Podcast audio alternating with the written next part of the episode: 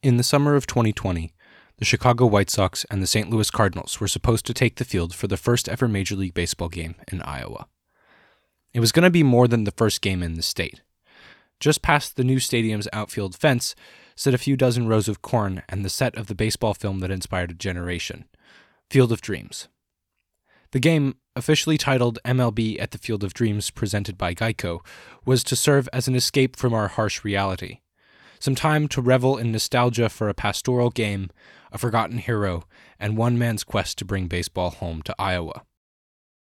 Field of Dreams, as most fans know it, is a story about family values, second chances, and following one's dreams, all central themes to our traditional story about America.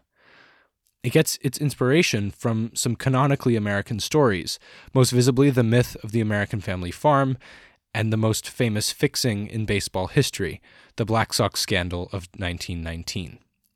But there's something wrong.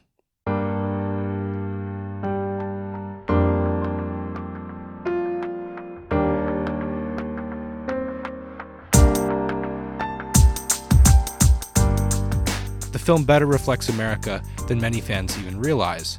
It's segregated by gender and by race, actively avoiding the stories of women, black people, and indigenous people that have everything to do with baseball, farming, and America as a whole.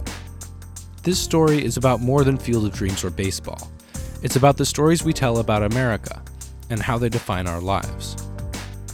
This deeper look is more important right now than ever. It comes at a potential turning point in the intertwined histories of baseball and America. Join me, Kier Hitchens, as I examine Field of Dreams' cultural roots over the course of five episodes. Subscribe to Fixing the Game now so you can be notified when episode 1, The Farm, is released.